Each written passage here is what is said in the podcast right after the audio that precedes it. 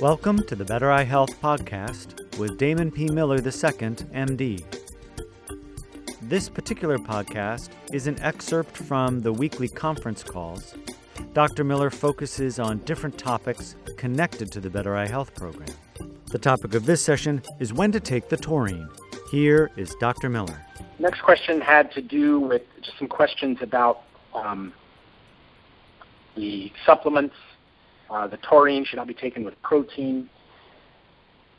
Um, the, all of the instructions about how and when to take supplements and what to take them with or what not to take them with are really about maximizing absorption.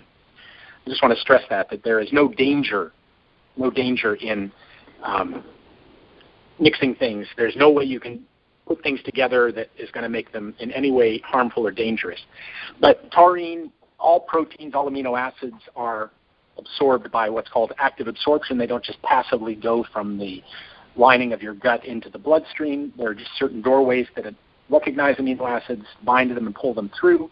So if you're eating a big protein meal and there's a lot of protein and amino acids to be absorbed, only a limited number of doorways to go through. And if you take your taurine with that high protein meal, you may not absorb as much of the protein. Also, uh, taurine is mostly used at night. That's when the eyes, that's when every other cell in the body regenerates itself.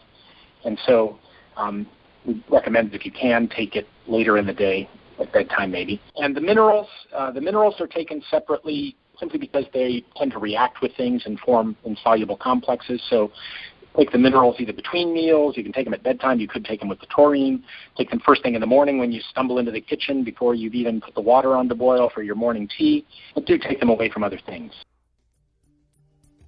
Tune in for more podcasts and other presentations. Go to www.bettereyehealth.com. There is hope for sight.